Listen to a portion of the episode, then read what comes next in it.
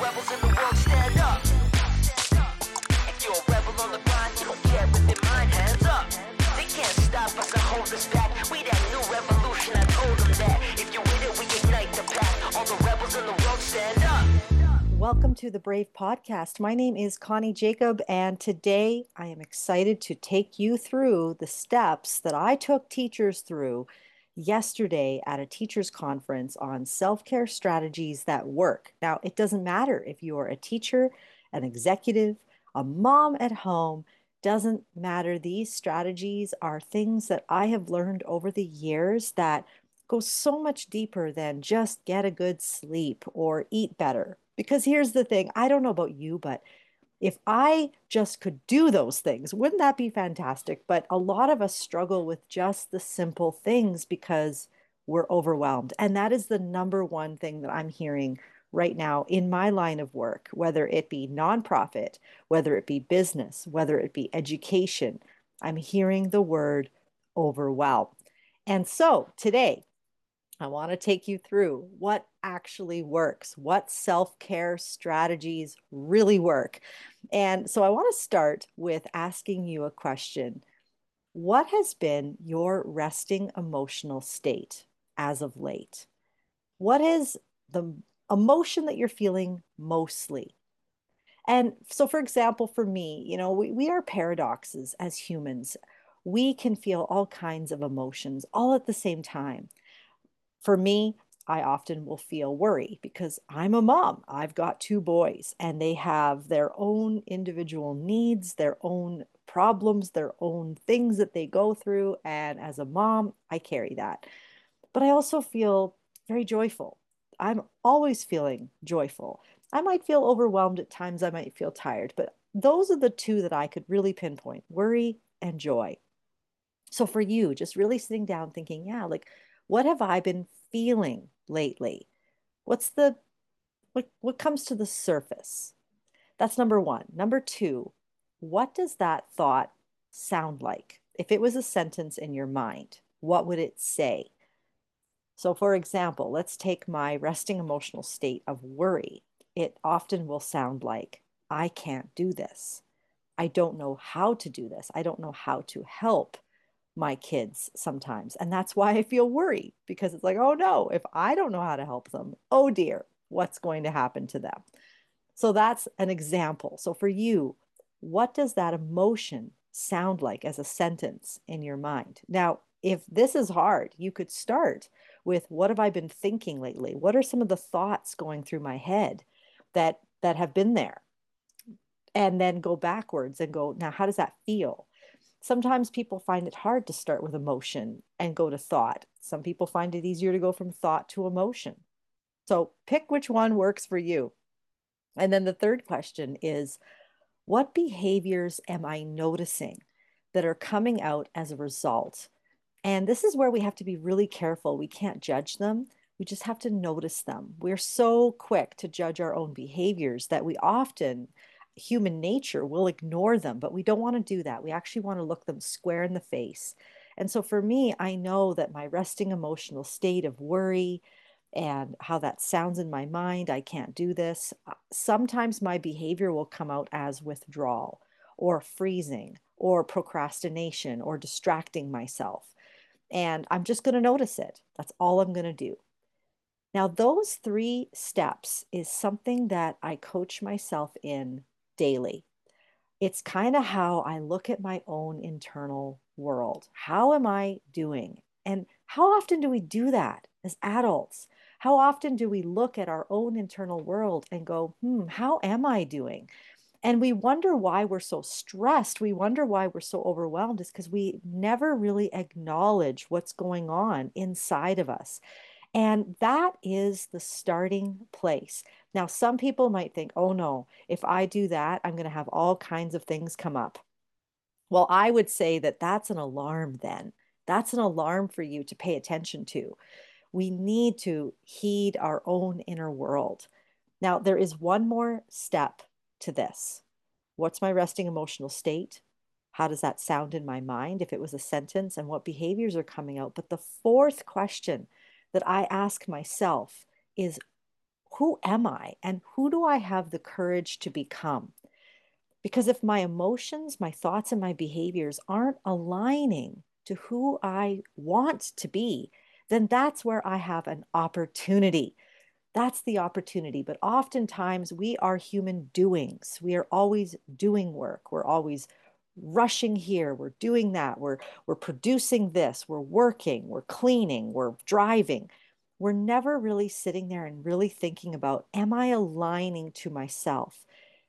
And so this is where I start. I, this is where I start with teachers. This is where I start with workplaces. This is where I start because everything else that I'm about to, to bring you through in this podcast, this needs to be the foundation. Because if it's not, it's just a strategy. And if you want strategies, all you have to do is go on Google and just type in top three ways to manage my anxiety or what's the best self care practices, and they'll tell you. But the reason why that doesn't work is because we we have to cultivate our inner world. We have to have some kind of foundation.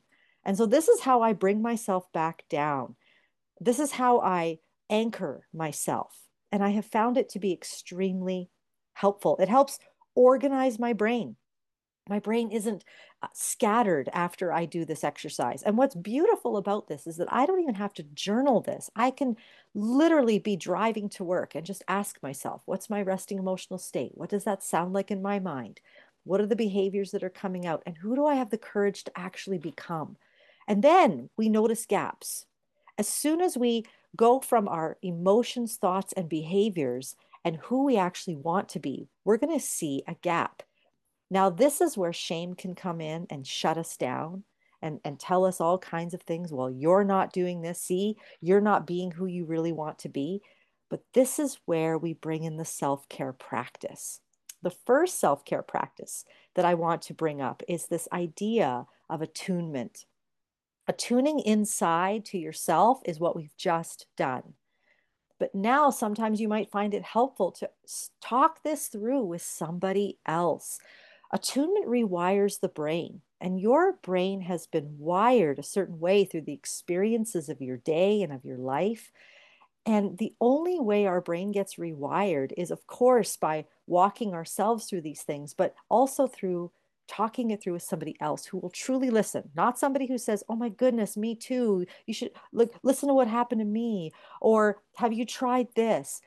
Just somebody who will listen and this is why I really believe in coaching. I believe coaching is so important because coaches, good coaches, know how to hold space and listen and ask great questions. And usually you coach yourself right out of whatever you're feeling. So that would be a really great next step. But if you don't have that right now, here's something that I do often.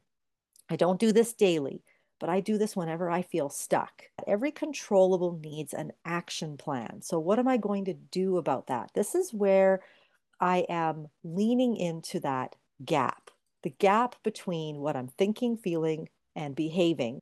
This is where we're going to now do something about it. And so, an action step is something that I can repeat, something that I can actually do. Now, I don't want to have five different action steps. I want to pick one. So, for example, I can choose when I go to bed and when I wake up in the morning. Now, I might not like waking up in the morning and I might not like the idea of going to bed.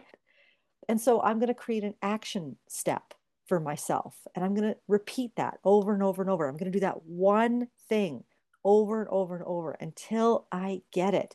A lot of people, and the reason why a lot of people struggle is they have too many goals, they have too many things that they're working on.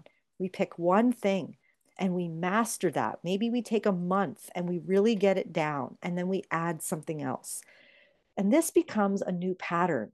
I remember when I realized that the only time I was going to get in my day that was truly mine was going to be like five in the morning. And you have to understand, I do not like mornings. But I remember thinking to myself, if I could just get to the coffee machine, like let's not even say, let's wake up in the morning. Let's say, Let's wake up and get to the coffee machine. And if I could just get from the coffee machine to the couch with my coffee, put some earphones in, and just get a really great podcast on to wake myself up, that helped me. And I did that for a month and it became routine. and now my mornings they they make me come alive in fact i i don't actually have a morning routine i call it a morning retreat every morning i allow myself to do something that makes my soul sing that's what i do and i love it it it just prepares me for my day there's no pressure i don't have to do this and i don't have to do that and i think a lot of us the reason why self care sounds hard is because there's all these things that we keep hearing we have to do. You have to wake up early. You have to work out. You have to eat healthy. And that just feels hard because nobody wants to be shoulded on. Nobody wants to feel like they have to do it because that's just another thing on our list now. So the morning retreat has really helped me. So that came out of what I can control and an action plan. And the action plan was not to have a morning retreat at first. The action plan was to get to the coffee maker. And then from there, we could go and do different things. So that's the first things controllables, listing out everything you can control and coming up with one action step. But the second one is to list out everything that you can't control. And there's many of those things. There's many. In fact, that list will be longer. And for every uncontrollable, you need a coping plan. How are you going to cope with that? And that's where the ambiguity comes in. And I loved what one educator said yesterday in this conference that I was at. She said, we, we you don't want to think about having to do these things, but move towards them. Move towards the coping plans, move towards the action step you know is the right step. And I loved that because it really allows you to dive into the mess that this is. This isn't about doing it right and wrong. This is about being on a journey. You know, maybe I didn't get to the coffee maker seven days a week, but maybe I got there three times last week. And I'm going to celebrate that. Oftentimes, and this is why I love working in the science of flourishing, because flourishing is about noticing where your strengths are, noticing what you're doing right so that you can do more of that a self care strategy that works is noticing what you're doing right and keep doing that thing. Whereas a lot of times in resilience, we talk about all the hard things that we're overcoming and all those things that I should do. And we have this all or nothing mentality. I'm either going to do it all or I'm going to do nothing. And many of us are choosing nothing because there's no way we can do it all. And so I love the idea of moving towards. I loved that language because it's going to be messy. You're going to have days where you do an amazing job at your action. And then there's going to be days where it just doesn't work or you're not up for it. And that's okay. The idea is to focus on when you do and celebrate it. So, what we've done, let me just recap from here because I'm going to move us on to the next step. So, we've we've really looked at our inner world. We've attuned inward by looking at what have what are my resting emotional states been? What what thoughts are coming out of that and behaviors and who do I have the courage to become? Who am I? And is it aligning? Now I'm going to talk it out with somebody or I'm going to journal it. I'm going to do something to get it organized, to attune to myself. And now what I'm doing is I'm taking the mess that I notice, the, the gap between what I am right at this moment and who I want to be. And I'm listing out my controllables and action step, my uncontrollables, and the way I'm going to cope with those. And now I'm going to move on to noticing the rhythms of my life.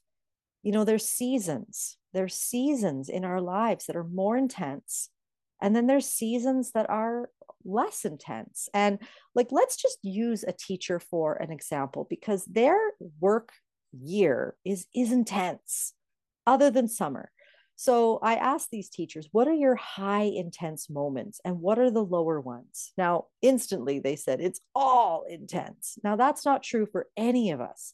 None of us have, it's always all intense, but there are moments. So, for example, for a teacher, it could be report cards, it could be leading up to Christmas, it could be September. Those things are intense. And then when are the lower moments? My intense seasons of my life need energy management. I need an energy management plan. I need to know how am I going to refuel so that in the intense times I can let go of certain things, especially all the shoulds. maybe I'm not going to be able to work out seven days a week. Maybe in an intense season, I'm only going to be able to work out for 20 minutes three times a week. That's just the way it is. But if you know the rhythms and the seasons, if you can start keeping track, if you don't know, just start keeping track. I keep a calendar on my fridge. And well, to be honest, my calendar tracks everything. It tracks when I've eaten clean. It tracks my weight. It tracks um, what uh, when my my my time of the month comes because I'm at the age where I should probably be noticing that. Um, I, I mark when I have headaches so that I can start seeing patterns. And for you, that might be helpful to do that not only physically for your physical health, but also for just your seasons. What what months are more intense for you? And when you know that, you can plan for them. You can start to manage your energy in lower seasons so that in the higher seasons, you have some stamina. So that's the next step in a self care strategy that works. My last one, and it's actually my favorite one, but if you skip to this one without at least doing your, your daily check in of your emotional, thoughts and behaviors and who you want to become. I mean, really, all of this just ends up being a tool and a strategy that may or may not work. We have to manage the garden of our heart first, always. But this is my favorite it's listing out all of your strengths. List out all your strengths. And I don't mean just your talents or your abilities or your giftings. I also mean the internal strengths the internal strengths that you have are things that probably have been formed in you through hard times.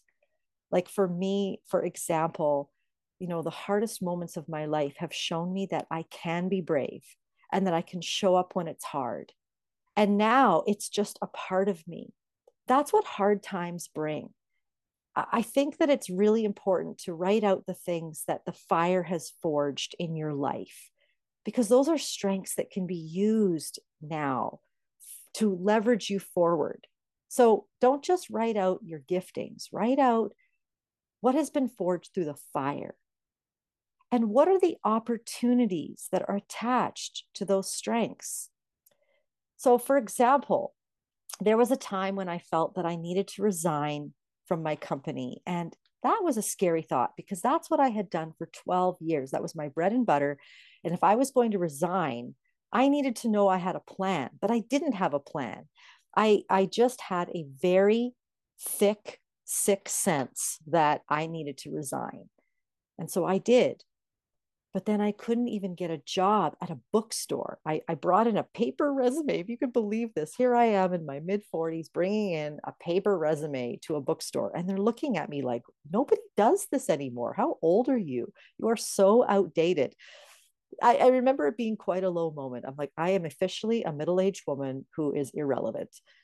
But then I remembered my strengths. I remembered that one of my greatest resources is my network.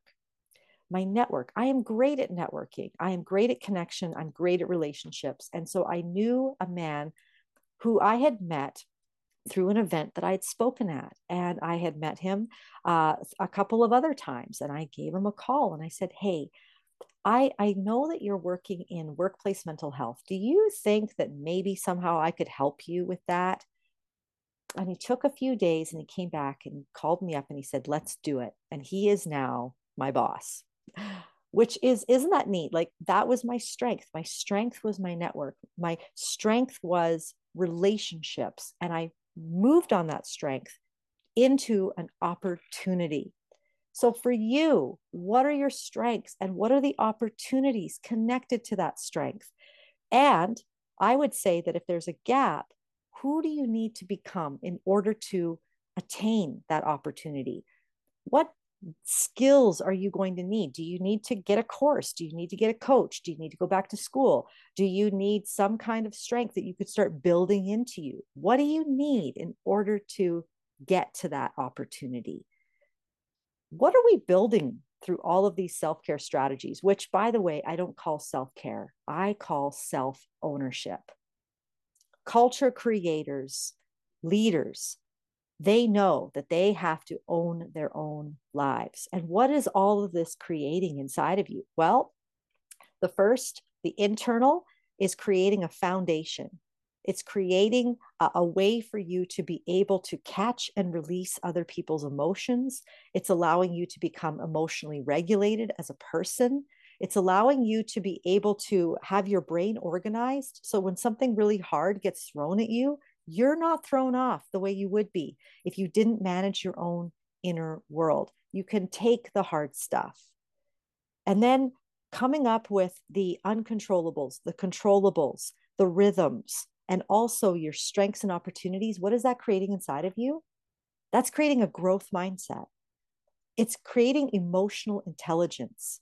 It's creating the soft skills that actually every human being right now needs in this world to be able to make it. Because we are in a time in history where soft skills rule, where a creative brain is going to make it. Whereas somebody who's just barely surviving, they're going to find living in this day and age really hard. And so I hope that you have found these self care strategies, which really aren't self care strategies. They're ways to manage your mental health, your emotional health, your social health, your even your physical health and be able to leverage you forward to be able to make it in today's world. If you found this helpful, I'd say subscribe to my podcast. I don't always just come on here solo. I bring in people who talk about how they are living this out. I love featuring people who are living out a brave life themselves. But in the meantime, keep being brave, keep showing up, Keep owning yourself and know that opportunities are always there for those who see them.